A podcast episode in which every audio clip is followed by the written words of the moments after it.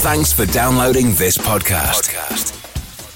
It's for personal use only and must not be rebroadcast, reproduced, or used in any form without permission. Tell your friends they can get their own copy by searching iTunes for Radio Le Mans or visiting radiolemans.com. The Michelin Le Mans Cup on RS1. On RS1. Part of the Radio Show Limited Network.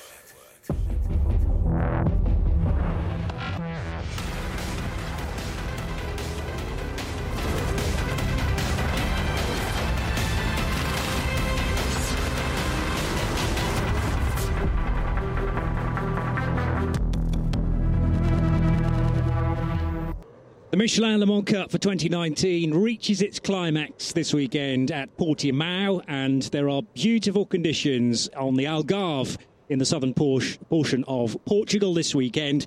Uh, with racing cars about to be unleashed onto the racetrack here. This place is just two metres shorter than Barcelona that we were at earlier on this year, and it's similar in nature in a way, although you get much more undulation at this place, a real roller coaster affair, particularly in that middle and crucial sector. So, good afternoon. My name's Johnny Palmer. I'm joined by Graham Goodwin of dailysportscar.com to take you through, first of all, qualifying, and we don't have a race to look forward to later on today because that will take place early tomorrow morning. Everyone's going to have to be bright eared and bushy tailed for the final round of the season, Graham. I can't promise either of those, but we will be here at least. Uh, good afternoon, good morning, good evening, wherever you are in the world. It's a beautiful day here at the Circuit d'Algarve. 23 degrees in the air and 31 degrees on track. Says the uh, the temperature there as the Michelin Le Mans Cup cars make their way from the paddock into pit lane. The GT cars lined up. There will be eight of those for this quickfire 15 minutes uh, qualifying session and uh, many of the usual suspects as well, Johnny Palmer. There certainly are, yes, because eight cars are about to head out onto track. A couple from the Swiss squad Kessel Racing, of which this team is based. So the metallic blue Claudio Schiavoni.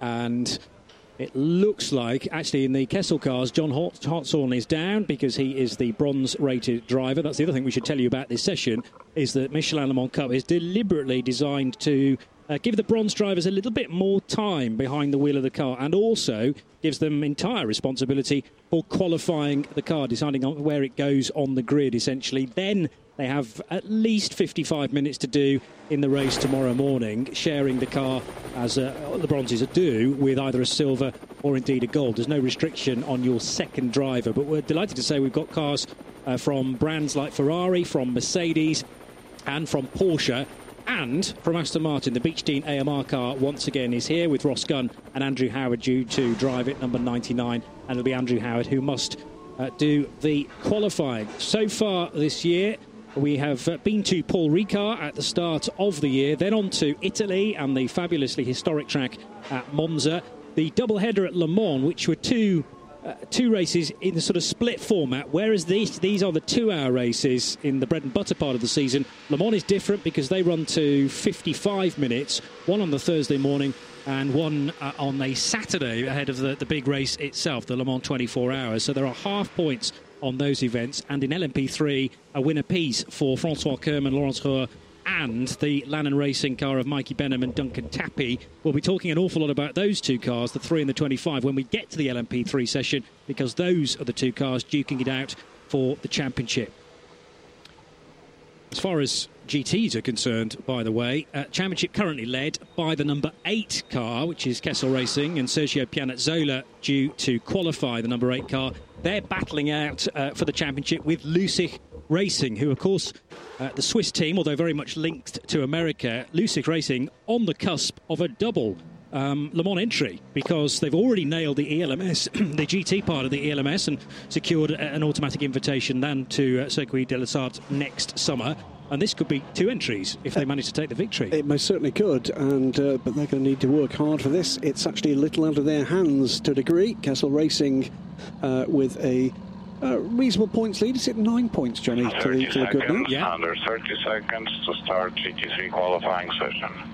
Uh, but uh, add into the mix as well that some of the other cars in this session have been coming on strong as the season has progressed. And we're going to see, I think, one of those first in the queue at pit entry. There it is. That is the Beechdean Aston Martin. And that was very much nine, a feature eight, last time out. Seven, six, five, four, three, two, one. GT3 qualifying session has started. So it's 15 minutes, as indicated by the time at the top of the screen, and the 15 minutes includes your outlap, which is going to take a fairly long time for cars to go around. As I say, this 4.6 kilometre circuit. This entirely then the outgoing lap is to get uh, heated to tyres and into brakes and then really push hard. But the delightful thing about these sessions is that generally the bronze drivers take their time to find their fastest effort, and often that doesn't come till the right at the very end of the session. So a really exciting natural crescendo. It is a gathering storm, isn't it? These 15 minutes of qualifying. Fabien Lavergne it is that's, uh, of course, tasked with the efforts for the 71 car in the wheel tracks of the number 99 uh, Beechdean Aston Martin. Andrew Howard aboard that car. Ross Gunn, of course, will join him for the race tomorrow, and Ross was, well, spectacular uh, last time out. I think we're going to get a close race, and I think we're going to get another close qualifying session here, Johnny Palmer. 51 Ferrari there. That is Christoph Ulrich another car that's had a, a, number of good results this season without really breaking through. So these are drivers and in some cases teams that will aspire to be moving up the endurance racing ladder. Michelin Le Mans Cup has had a great success rate in encouraging exactly that, with teams and drivers aplenty making their way through this contest up into the European Le Mans Series and indeed the FIA World Endurance Championship as well. So it has delivered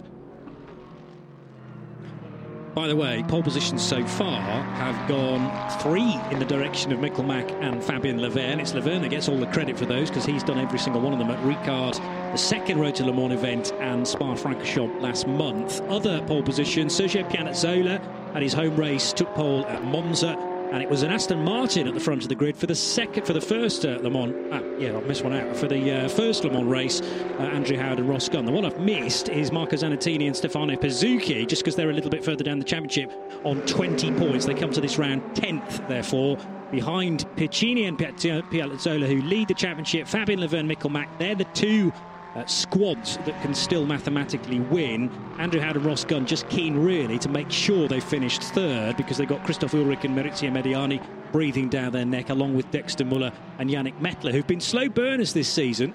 Uh, but the um, that car is here, isn't it? Yes, and that's the SPS Automotive Performance car. Just had a, a brief thought that uh, they hadn't made the trip to Portugal, but they're definitely there. Car 54, the red and black machine from SPS.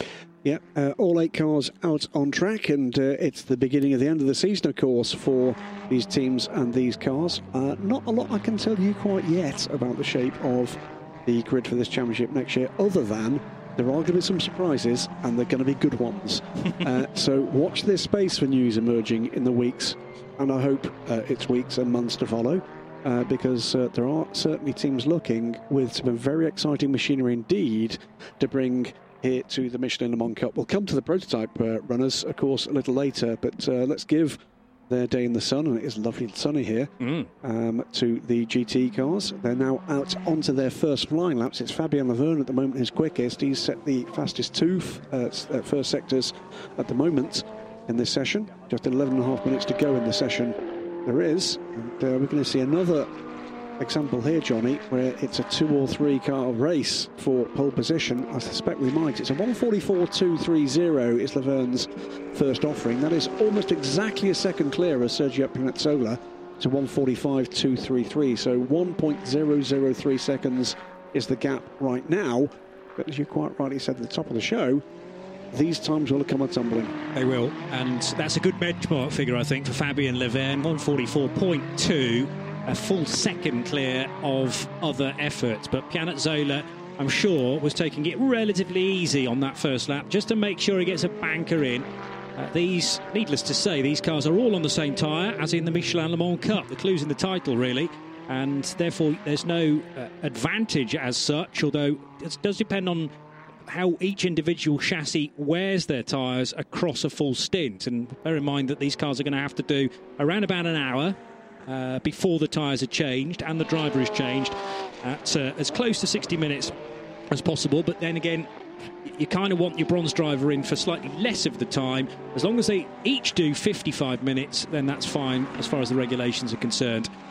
Amazing how quickly time disappears here. We've already had five minutes and just the two laps for each car, but one of those, of course, uh, is the only one that counts because the others were the out say, and uh, again, backing up what Johnny said a little earlier in the programme about the progression of these lap times, every single time I'm looking at the moment on the timing screen for every single car is an improvement.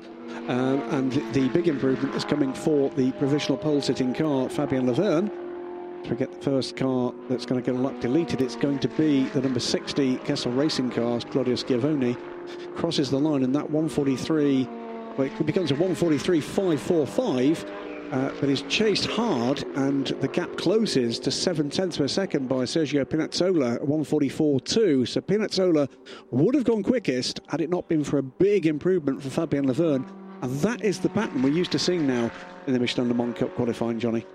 It certainly is. I, I don't think you can know that you've got uh, pole position until the last car crosses the line, and that will extend, generally speaking, beyond the 15 minute time limit as well. Because if you squeeze across the line, remember, just seconds before the checkered flag flies, then that lap you've just started will count. You have to see the checkered flag before the session is completed. Classic sight going past the rotunda, downhill, hard braking, really tricky part of the circuit, that which is turn six, the start of sector two and this is really the point where you start to have fun in the uh, the undulation and the gradient change of this place. It uh, fires you out of turn 9 and then you plummet downhill through 10, the left hander, and then back up the other side through 12, uh, 11 and 12, and then thunder back downhill again. Your stomach in your mouth many times around this lap. It really is a, you know, it sounds like something of a cliche, but it's a roller coaster of a track. It truly is. Uh, lots of rise and fall, that rotunda, what a great place to watch a motor race from the top of that, uh, Johnny Palmer. Watch for that in the race, by the way. That hairpin bend uh, in full view of that is where we certainly get an awful lot of incidents. There's a reason why there's a grandstand there, isn't there? and, and, normally it's packed throughout the race because, yeah, if you want incident, you know, Michelin Le Mans Cup race or indeed a European Le Mans Series race, then uh, down at turn six, it comes a plenty. Just watching the effort here, and it's a, a good effort from Sergio Pianezzola. He closes the gap to one tenth of a second it's still 143.545 from 546 rather from Fabien Lavergne. It's 143.646 uh, from uh, Pianezzola. A tenth of a second it is halfway through the session. This is not done yet. Behind them, by the way, Dirk Muller, Dirk Muller, uh, Dexter Muller, my, my apologies, and the SPS AMG is third quickest, the 54 car. Uh, but 1.8 seconds back. But Andrew Howard doing a great job. He's fourth quickest, just under four tenths back from the 54 AMG. So four different cars have enjoyed pole position so far this year. Are we going to get a fifth different machine, I wonder, at the sharp end? EB Motors of Italy, car number 88, their Porsche currently in sixth position with Alessandro Baccani doing the times, sixth in the championship. Again, well, with a chance of just about finishing on the podium. It's going to, no, I think they're just out of it actually just work that out 39 to 59. They could sneak into fourth place, and if results really went their way, then maybe a podium is possible in the overall championship. But it's going to be a duel, no doubt about it, between car 8 at Kessel Racing and 71 Luzich Racing with just nine points separating them. That could become 10, of course, if the 8 car manages to finish this session ahead up to fourth for the EB Motors Porsche, the number 88 car on the hands of Baccani. Uh, goes fourth quickest with a 145.384, just shaded out by Dexter Muller's time. They're just tenths of a second apart uh, on their lap last lap, and a much, much better time there from the EB Motors 88 uh, car. So a bit of a, uh, an attempt to wrest pole position from the uh, from Fabien Lavergne by Sergio Pianezzola but I think he's had a lap. He has had a lap deleted, so he's fallen back down the order. So it's back to seven tenths of a second now. That uh, lap that got him a tenth of a second shy has been taken away by race control or track limits. Well, everybody was warned at the start of the session, and I'm sure during the driver's briefing and the other uh, free practice sessions too. So they can't complain that nobody told them about track limits. It's uh, tending to be in the same sort of areas we see it as well every year. So out of turn one and also out of turn six. Somebody else had a time deleted. Uh, there's lots of times being deleted, but uh, the, the trend I'm looking for is a real battle for third on this grid. 1.8 seconds, 0.02 seconds off the pole position time for the SPS AMG. We talked about that, uh, but uh, just a couple of hundred se- hundredths of a second back from that, Christoph Ulrich. And then Baccani is a further seven thousandths of a second back. So it is 36 thousandths of a second separates three cars from third down to fifth on this grid. And again, plummeting downhill, Alessandro Baccani has improved through the first two sectors, nearing the end of the third. And it's so crucial to get turn 16 right because that determines your speed up this little hill. Quite nudgy that, but obviously it's going to slow the car down. And Baccani will go in third position as a result of that. So cracking time. Great time from him, 145, 144. Substantial improvements from him. It didn't need to be all that substantial, though, to grab those two positions. Johnny Palmer has done rather better than otherwise he might have done. So it is still Fabien Lavergne from Sergio Pinazzola, Baccani, Muller, Ulrich, Howard, Schiavoni, and John Hartshorne are your eight. Fabien Lavergne at the moment looking pretty untroubled. That uh, attempt to get onto terms with the divisional pole sitter uh, just fell foul of track limits. But Pianezzola's still out there, and I just wonder what the game plan is here. Is he just letting these tyres just go through a heat cycle? Yeah, it's possible. Just uh, backing things off a little bit to push again. Uh, but very much a battle for pole position between the two championship protagonists. And we did expect this. Lavergne at the moment with the advantage, and it's seven tenths of a second over Pianezzola. You know, Baccani hasn't given this one up. He's taken another tenth out of his best in the first sector. It's 1.5 seconds down at the moment on pole position.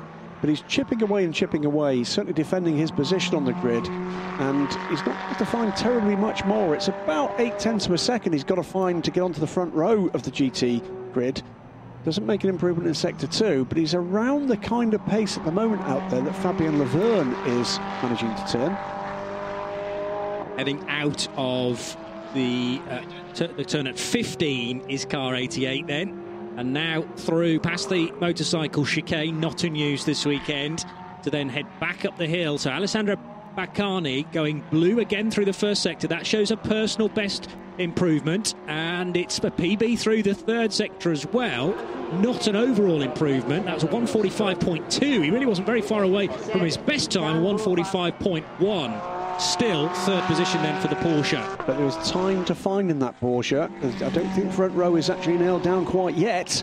He's certainly shown that he's got the opportunity, the uh, the ability rather, to improve sector times here. If he can put an ideal lap together, I think that is going to trouble the current time there for Pianezzola. Fabien Lavergne, meanwhile, with two minutes to go in the in the uh, session, has bailed out uh, in provisional pole position. He's now on pit lane in the 71 car. Is he going to grab that point? Is Pianezzola going to give it another flyer right at the end here?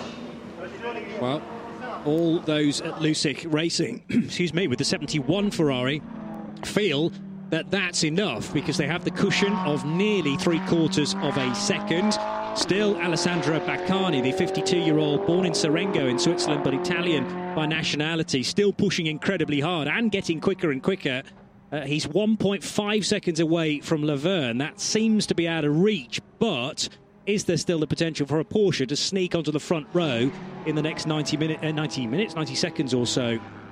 Still improvements in time coming, uh, mainly from the cars at the lower end of the order. Both uh, Claudio Schiavoni and John Hartshorne putting in better times uh, on that lap around, but still seventh and eighth in this order. Quicker cars, of course, to come with both of them come race time. Pianezzola is going to get one more shot at this, Johnny. Coming around to finish what could be, if he chooses to stay out, be his penultimate lap.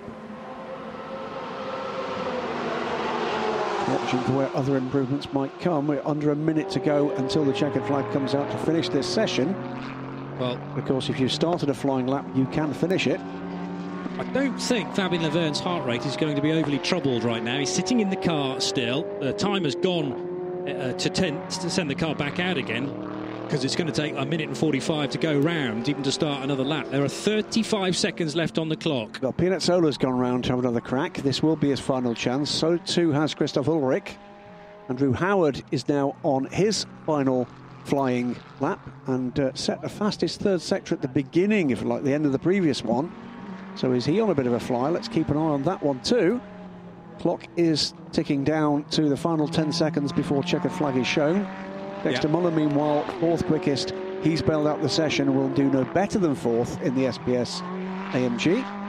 Sole AMG this weekend. John Hartshorne's not going to get an extra lap, so this will be the final lap for car 50, about to head across the line and receive the checkered flag. And for John Hartshorne, it's no improvement, although he got again very close, just within a tenth of a second of his best time. The 60 car over the line as well. Claudio Schiavoni is an improvement, although only in time, not in position. So that car nearly a second, by okay. the way. Yeah, yeah, well, well worth a mention. 147.283 for Schiavoni, which will put him no better than seventh place, but showing good speed for the race tomorrow morning. Pianezzola, by the way, on uh, track to potentially improve his time, but certainly is not going to trouble pole position on this lap. I think we call it for Fabien Lavergne at this stage. But, uh, another great performance there from Fabien Lavergne. He's been something of a find for Luzich Racing. Think it's a, now we're going to hear rather more of in endurance racing. Baccani uh, pits the Porsche, EB Motors Porsche from third position on this grid. Andrew Howard, by the way, is lifted right off of the middle sector. Crossing the line, Pianezzola does not improve. Stays with a 144.259 and 0.713 of a second gap. So he's going to be down to see whether Christoph Ulrich can make any improvement. I don't think he's going to do that. He doesn't. And Andrew Howard I think, has headed for the pits I because he, he was due across the line uh, earlier than this. And car 99, yes, uh, triggers the pit lane entry uh, timing loop, and therefore that was Andrew Howard feeling he wasn't on for a, a good enough lap to beat his 145.475 set earlier on in the session which will put the British driver sixth in the uh, on the grid. So these are the cars that will assemble generally towards the rear, but there's nothing to stop a, a GTE, a GT3 car rather having a quicker time than the slower LMP3s, and therefore having some overlap on the grid for tomorrow morning's race, which is a nine o'clock start, by the way, bright and early through till 11 o'clock, a two-hour race as the Michelin Le Mans Cup events generally are apart from the Road to the Le Mans events, as I've already mentioned in June. So, car 71, Luzich Racing with a fourth pole position of the season. What a way for them to go out in style potentially. And what's that that's done is actually condense the gap at the top of the order. It was nine points, it's now just eight to Kessel Racing. Luzich and Fabien Lavergne with a fourth pole position of the season by seven tenths of a second from their championship rivals, number eight Kessel Racing and Sergio Pianezzola. Third on the grid will be a Porsche, EB Motors from Italy, number 88, and congratulations to Alessandro Baccani for that time. Dexter Muller pitted relatively early for SPS Automotive, having already bagged fourth place ahead of Christoph Ulrich for Spirit of Race, Andrew Howard Beechdean AMR, and the two Kessel Racing Ferraris at the rear of the grid. Uh, one thing that will certainly will have done, uh, you know, with the uh, the pole position being between the two championship contenders, is it means that uh, if Luzich Racing win, uh, then third will now be good enough for uh, for Kessel Racing, and that wouldn't have been the case if it had gone the other way around. It would have been a rather tougher prospect.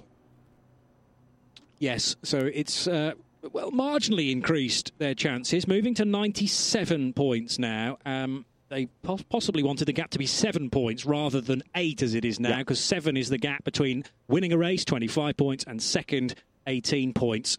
And on countback, uh, the most race wins currently going the way of Kessel because they've had three at Ricard, Barcelona, and Spa Francorchamps. Just the one race win, surprisingly enough, for Luzich Racing. Oh no, they had the two at Le Mans, and it's going to be interesting to know how much they count because normally on countback you pick out the race wins 25 points and whoever's got more of those if we've got teams uh, finishing on equal points then they win. But of course they were half races and half points at Le Mans so I'm not sure how they carry weight when you do when you're dealing with countback. Rules rather complex in that respect. Anyway we won't um, we won't uh, sort of fuddled about that just at the moment. And we'll move on to LMP3s because the entry for these uh, cars, most impressive, 18, which is the same number of LMP2s in the ELMS these days. Yeah, it's our farewell to these cars for the Michelin Le Mans Cup this weekend. This is going to be the last time we see the first generation of LMP3s in Michelin Le Mans Cup competition. It'll be the same for the ELMS as well, of course, on Sunday before we see the new cars arrive. And some of those are here in uh, Portimao in the paddock. There are two cars on display, another car undercover somewhere, the Ligier, and um, all three of those, the Adess, the Ligier, and the Duqueine, will be out testing with various customers on Monday, Tuesday, and Wednesday. And I'm expecting some pretty spectacular times from those cars, but it's time for the moment uh, to welcome for the final time for a qualifying session in the Michelin Le Mans Cup the current generation of LMP3s and what great servants they've been. We've got a quick uh, look there at Alain Kostat aboard the Kia racing car. Exciting plans for that team. Stepping up to LMP2 in the LMS next year with a Dallara. This is the AT racing car, I believe. That is the uh, AT racing car of father and son, Alexander Talkanitsa and Talkanitsa Jr. And United Autosports here in numbers, as per usual, with the 23 car being driven by Rob Hodes in this session, but also be joined by Garett Grist, the young Canadian, for the race tomorrow. Garett's uh, got a busy weekend with a half of a two hour race to deal with and his portion of the ELMS in the afternoon. Just two cars here for United Autosports in this final round uh, after the woes that afflicted Mike Guasch earlier in the season at Silverstone. So, two of the regular full season three it is the Kia Racing uh, car, number 43. And Costa, it should be to take that car out. Lanan Racing, very much in the title hunt now after the dramas at Spa.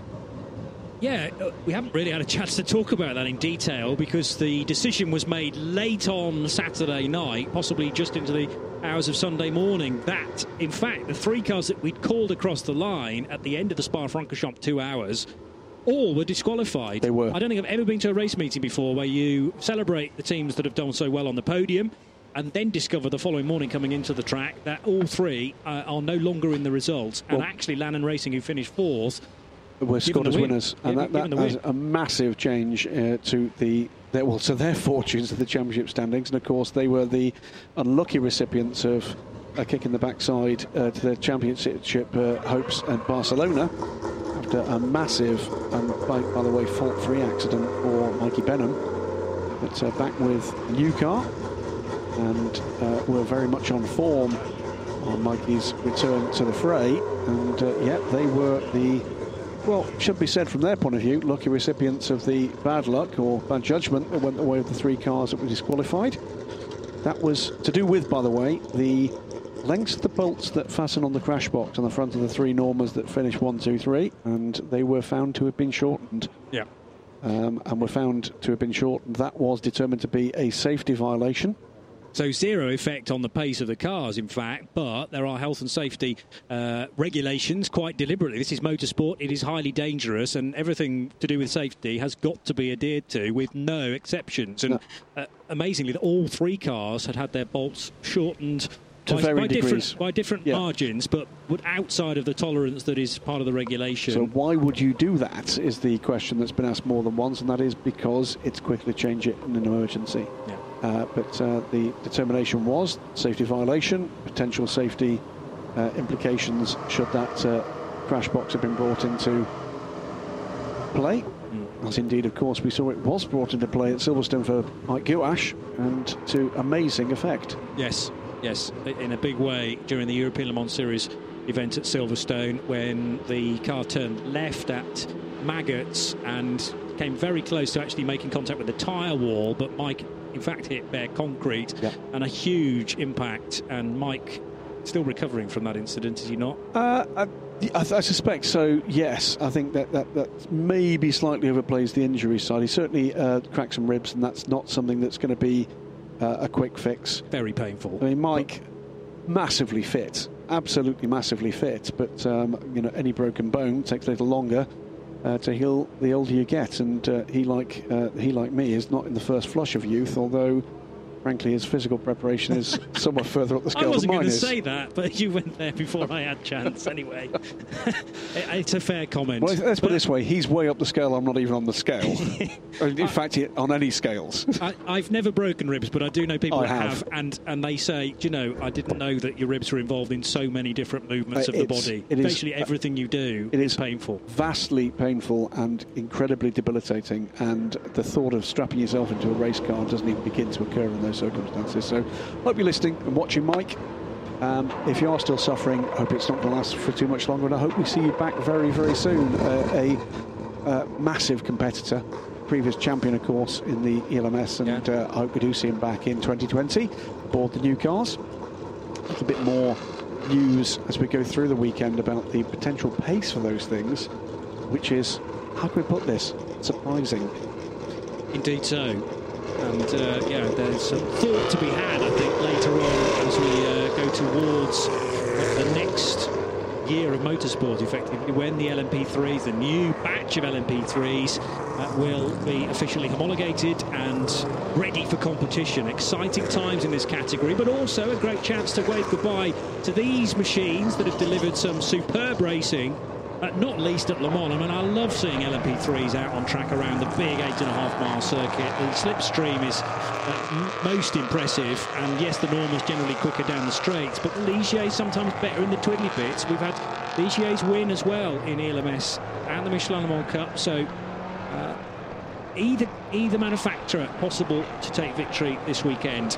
And should say as well, by the way, it's going to be the weekend uh, finale, not just for the normal M30 chassis and the Ligier JSP3 chassis, the uh, Ginetta, which we don't have on the grid here this weekend. We've seen examples of the DES in competition as well, but what, probably more than any of those is the Nissan 5 litre engine in the back of these cars that has done great service. And it's got a very distinctive note, and we're going to miss that.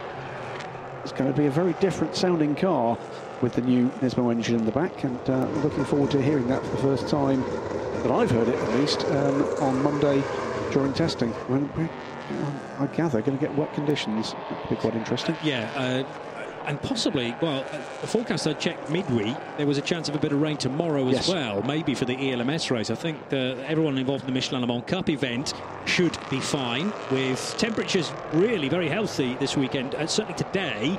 Uh, not got the wind, the strong wind that we had here 12 months ago, and that sun is pretty powerful if you're out in it for a long period. But uh, that's what the Algarve is all about, even in October and it's been confirmed that this is where we will end our championship in 2020 as well. Although there are one or two tweaks elsewhere in the calendar, which puts Barcelona as the opening round, does it not? Uh, I think that's right. Yes, we've, we've, switched, we've swi- uh, switched around, haven't we, with Paul Ricard? Yeah.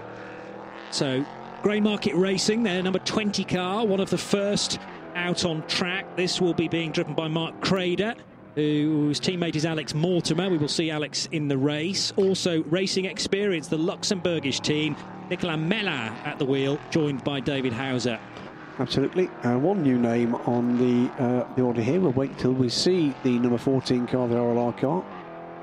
Talk about that. But Mark Crader, uh, I think a, a great ex- uh, example of exactly the kind of racer you want to encourage into and through uh, this Michelin Le Mans Cup.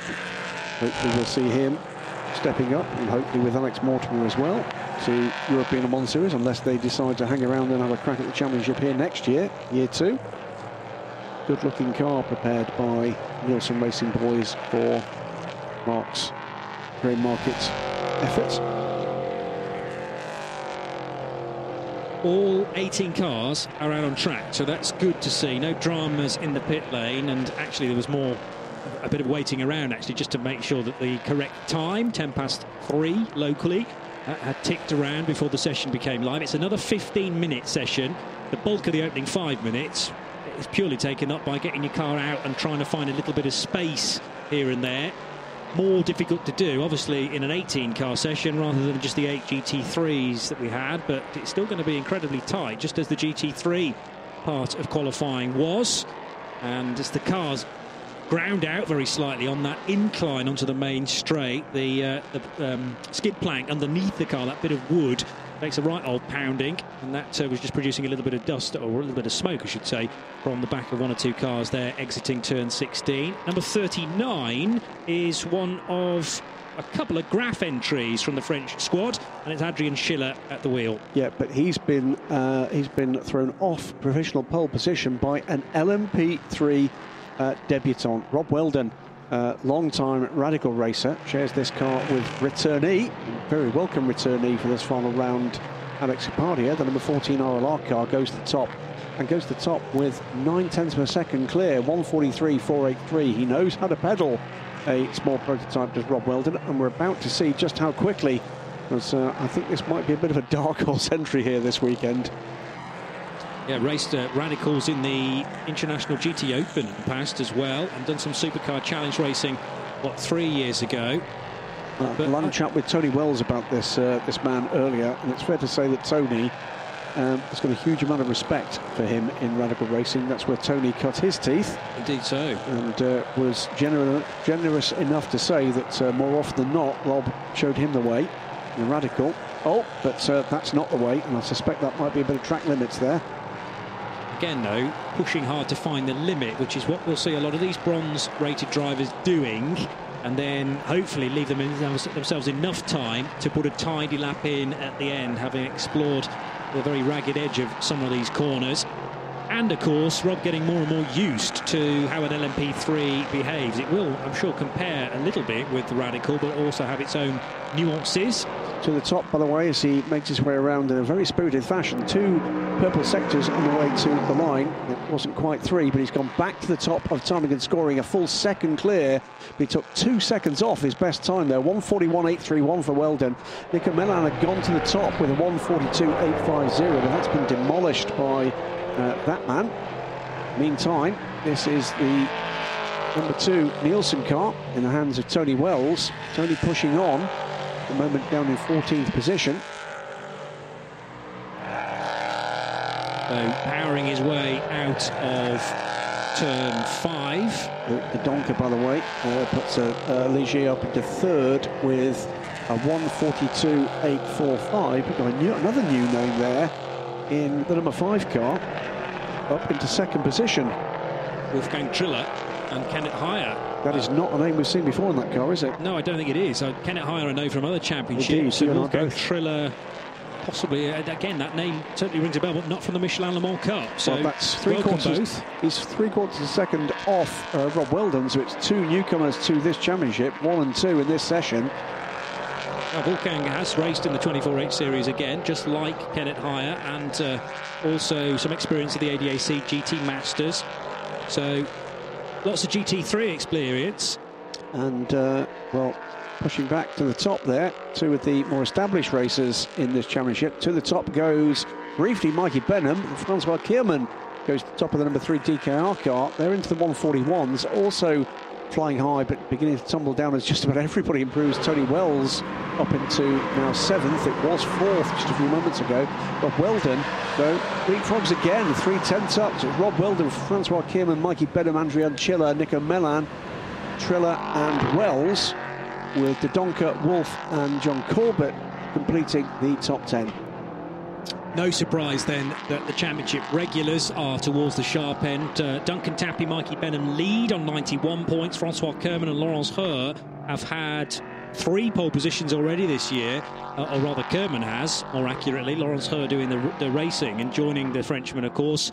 Uh, they are on 84 points currently, so the gap is just seven. And it could be six, of course, at the end of the session, but not if Rob Weldon's got anything to do about it. Wolfgang Triller now splits Kirmann and Benham. So DKR Engineering second and third. It is a Ligier, though, that is in front of six Norma M30s. Yeah, but Francois Kirmann is on an absolute tear here. I think he's on track here with two purple sectors to beat the time of Rob Weldon, who's lifted off on this lap. We've got six and a half minutes to go. Francois Kirmann in the number three car is on what looks to me to be a potential pole setting lap here. Tenths up, here multiple tenths up in the first sector.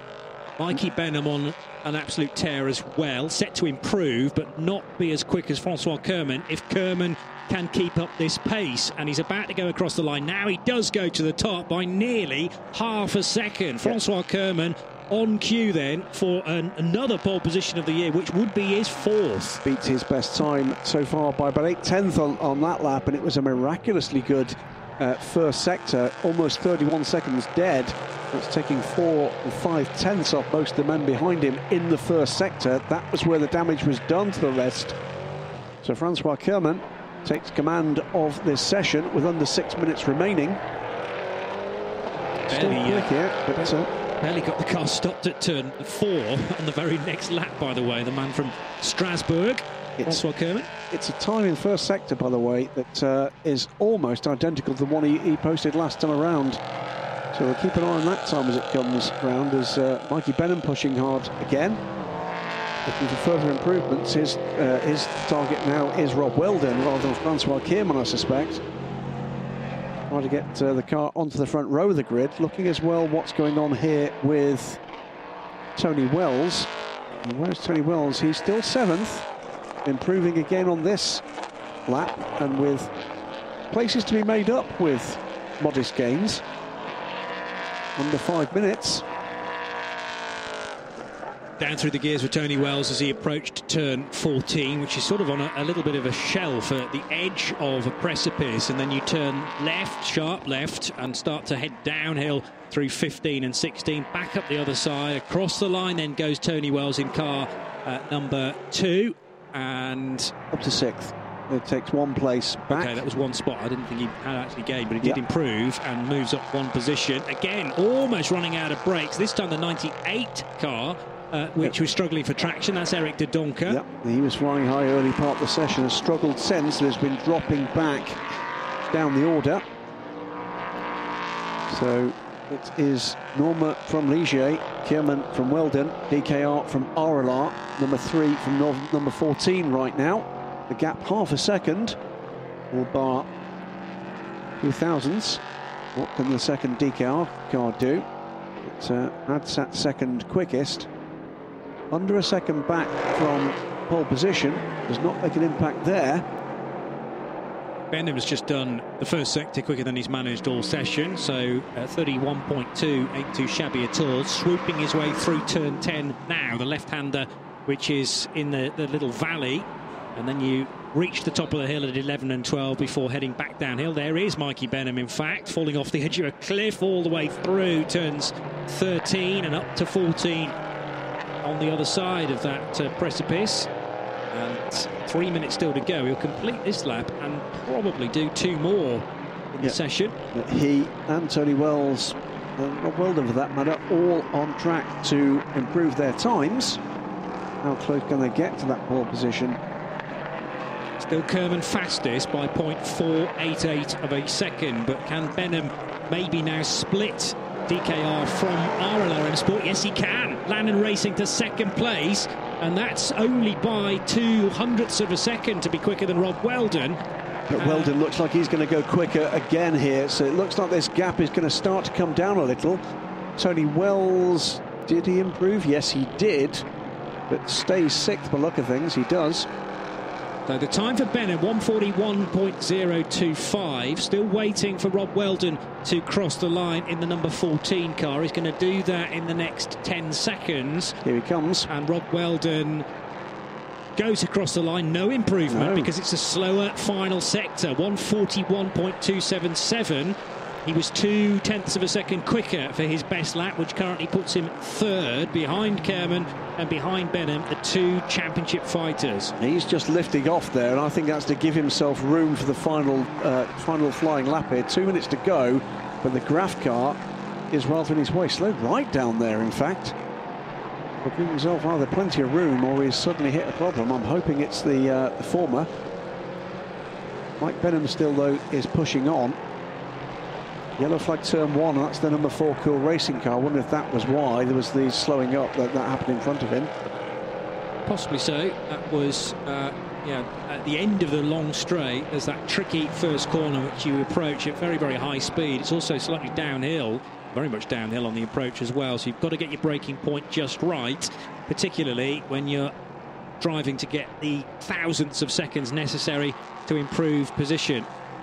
So he was more backwards at turn two, actually, which is the right hand kink after the first right hander. There are three right hand bends to kick off the lap, and they progressively get well. The, the first is pretty tight, then it's a slightly more open right hander, and then a very slow turn four. Which brings you into a tricky turn five, which can get more and more dusty through the course of the race as cars bring dirt onto the racing line. into the final minutes of the session and for most of the major runners this is going to be their final crack at this Weldon, I think, will get through to start a final flying lap. He's given himself plenty of room here. If he's been giving himself room, he's not running a problem to pit lane. Right on the boot lid of, I think, the 98 car of Eric de Doncker. There's the 90, in fact. So that's the uh, AT racing car of Alexander Talkanitsa Senior. So again, trying to find the gaps in the traffic. Just 15 seconds left on the clock. That means car 74 will manage to squeeze an extra lap out of the session. But oh. I don't think John Schauerman will because his number four car is only coming through turn 16 now, and this will be John Schauerman's final lap. Car five, fourth on the uh, in the order at the moment, has pitted. DKR Engineering's Norma. That will improve no more. And is that now a sitting target for others improving behind? There's one or two blue sectors kicking around there. And talking of John Schauerman and Cool Racing, he's decided to pit. Kio Racing do take the flag. Alain Costa uh, finishing the session in 15th position. Here comes Tony Wells in the number two, currently in sixth place. Is it an improvement for the man from Teesside? No, for Tony Wells. So sixth place is the best that Nielsen Racing can hope for. Mikey Benham, no improvement either for Michael, and therefore the Lanan racing car will, by the looks of things, finish on the front row, but not fastest. That title instead going to Francois Kirmann for yet another time this year. Yeah, the uh, DKR Engineering Kirmann uh, crosses the line, is still in provisional pole. Rob Weldon well off the leading pace. Eric de Doncker, did he improve there? He didn't. Uh, two quicker sectors, but did not manage to complete that lap at uh, an improved pace. And a little bit of uh, untangling of cars coming out of the final few corners as well. That was the 90 car jostling for position. Rob Weldon not yet across the line, but as Graham's already remarked, has backed off the speed. So likely, I think, that Rob will actually head to the pits. That's two laps at very much reduced speed from Rob Weldon. And when I say very much reduced speed, I mean multiple seconds. Um, it's mildly concerning. Because, of course, if that problem can hit in a 15 minute qualifying session, it can certainly be a concern for the race. But Rob Weldon. They were both 20 seconds off the pace. Yeah. So is it an intermittent issue? Was actually Rob's game plan once that problem hit to try and diagnose it in the remaining portion of the session. Maybe. And then Maybe. he can report back to the team, well, this is what's going on. And I tried to clear it and tried to do a little reset, but uh, to no joy. Anyway. Every, everybody's home. That is the order, Johnny Palmer. Yeah, so we'll get confirmation of that in just a second. But the number three car, Francois Kirmann, taking pole position for the fourth time this year after poles at Ricard, the first Road to Le Mans event in June, and last time out at Spa Francorchamps. So he will start from the front row with teammate Laurents Hörr. Generally speaking, Kirmann does the opening stint with the German driver taking over at half distance. We'll wait to see how DKR Engineering play it. But bear in mind, this is a team with such great success in the championship uh, through the years that there have been championship points for LMP3. Bearing in mind, uh, last year in the team's championship, it was a victory for the Luxembourgish squad. They finished um, with 103 points on that occasion, and the previous year also taking victory in 2017. So, are we ever going to have a non DKR engineering year? Well, Lanan Racing certainly hope so. I don't think they expected to be in the championship fight uh, as they crossed the checkered flag line at Spa Francorchamps because they were on fourth place. Mikey Benham had had a bit of a nightmare, I think it's fair to say, during his stint with a couple of off track moments. But then, when all the checks were made post race, they were the winners because they were the first car across the line with a legal car effectively, the top three being disqualified. And that really shook up the championship heading to Portimao for the final event. Still 25 points on offer, but the one point uh, that is for pole position goes to DKR Engineering, a 140.560, which is more success for Francois Kirmann. Second place, the other championship uh, rivals, they are the Lanan Racing. They lead the championship still, despite that extra point for DKR, and they will start from second position ahead of RLRM Sport. A great performance from Rob Weldon, new to the championship. Another DKR car, number five, will start from fourth, ahead of Graff's best machine, the number 39 car. Nielsen Racing, Tony Wells starts sixth, and then it's Racing Experience, AT Racing, Motorsport 98 to start from ninth place, and CD Sport, the Spanish squad, to start from 10th position. So well done to Jacques Wolf, who put in that time, which was two and a half seconds slower than Francois Kirmann's effort. And to complete the 18, it'll be the number nine Graff car to start from 11th place, Grey Market Racing, number 20 Mark Crader to start 12th, ahead of John Schauerman, who pitted just before the checkered flag was displayed. Two United Autosports cars, 14th and 15th, 23 ahead of 22. The 74 car of Cool Racing, that's uh, Morris Smith, will start from 16th place ahead of the Spirit of Race 55 and Keo Racing's number 43. Fabulous shot from a helicopter of this wonderful facility, the Algarve International Circuit at Portimao. Uh, just what half an hour's drive or so from the Atlantic Ocean and the south coast of Portugal. So, I hope that's wetted your lips for the Michelin Le Mans Cup this weekend. Remember, we don't have a race today. Normally it is Saturday evening, but we've got to wait till tomorrow morning. The race starts at 9 o'clock sharp local time, but we will be on air 20 minutes before that. My thanks to Graham Goodwin of dailysportscar.com. From Graham and from Johnny Palmer, bye for now. This program is a Radio Show Limited production. Tell your friends there's more at radiolemans.com.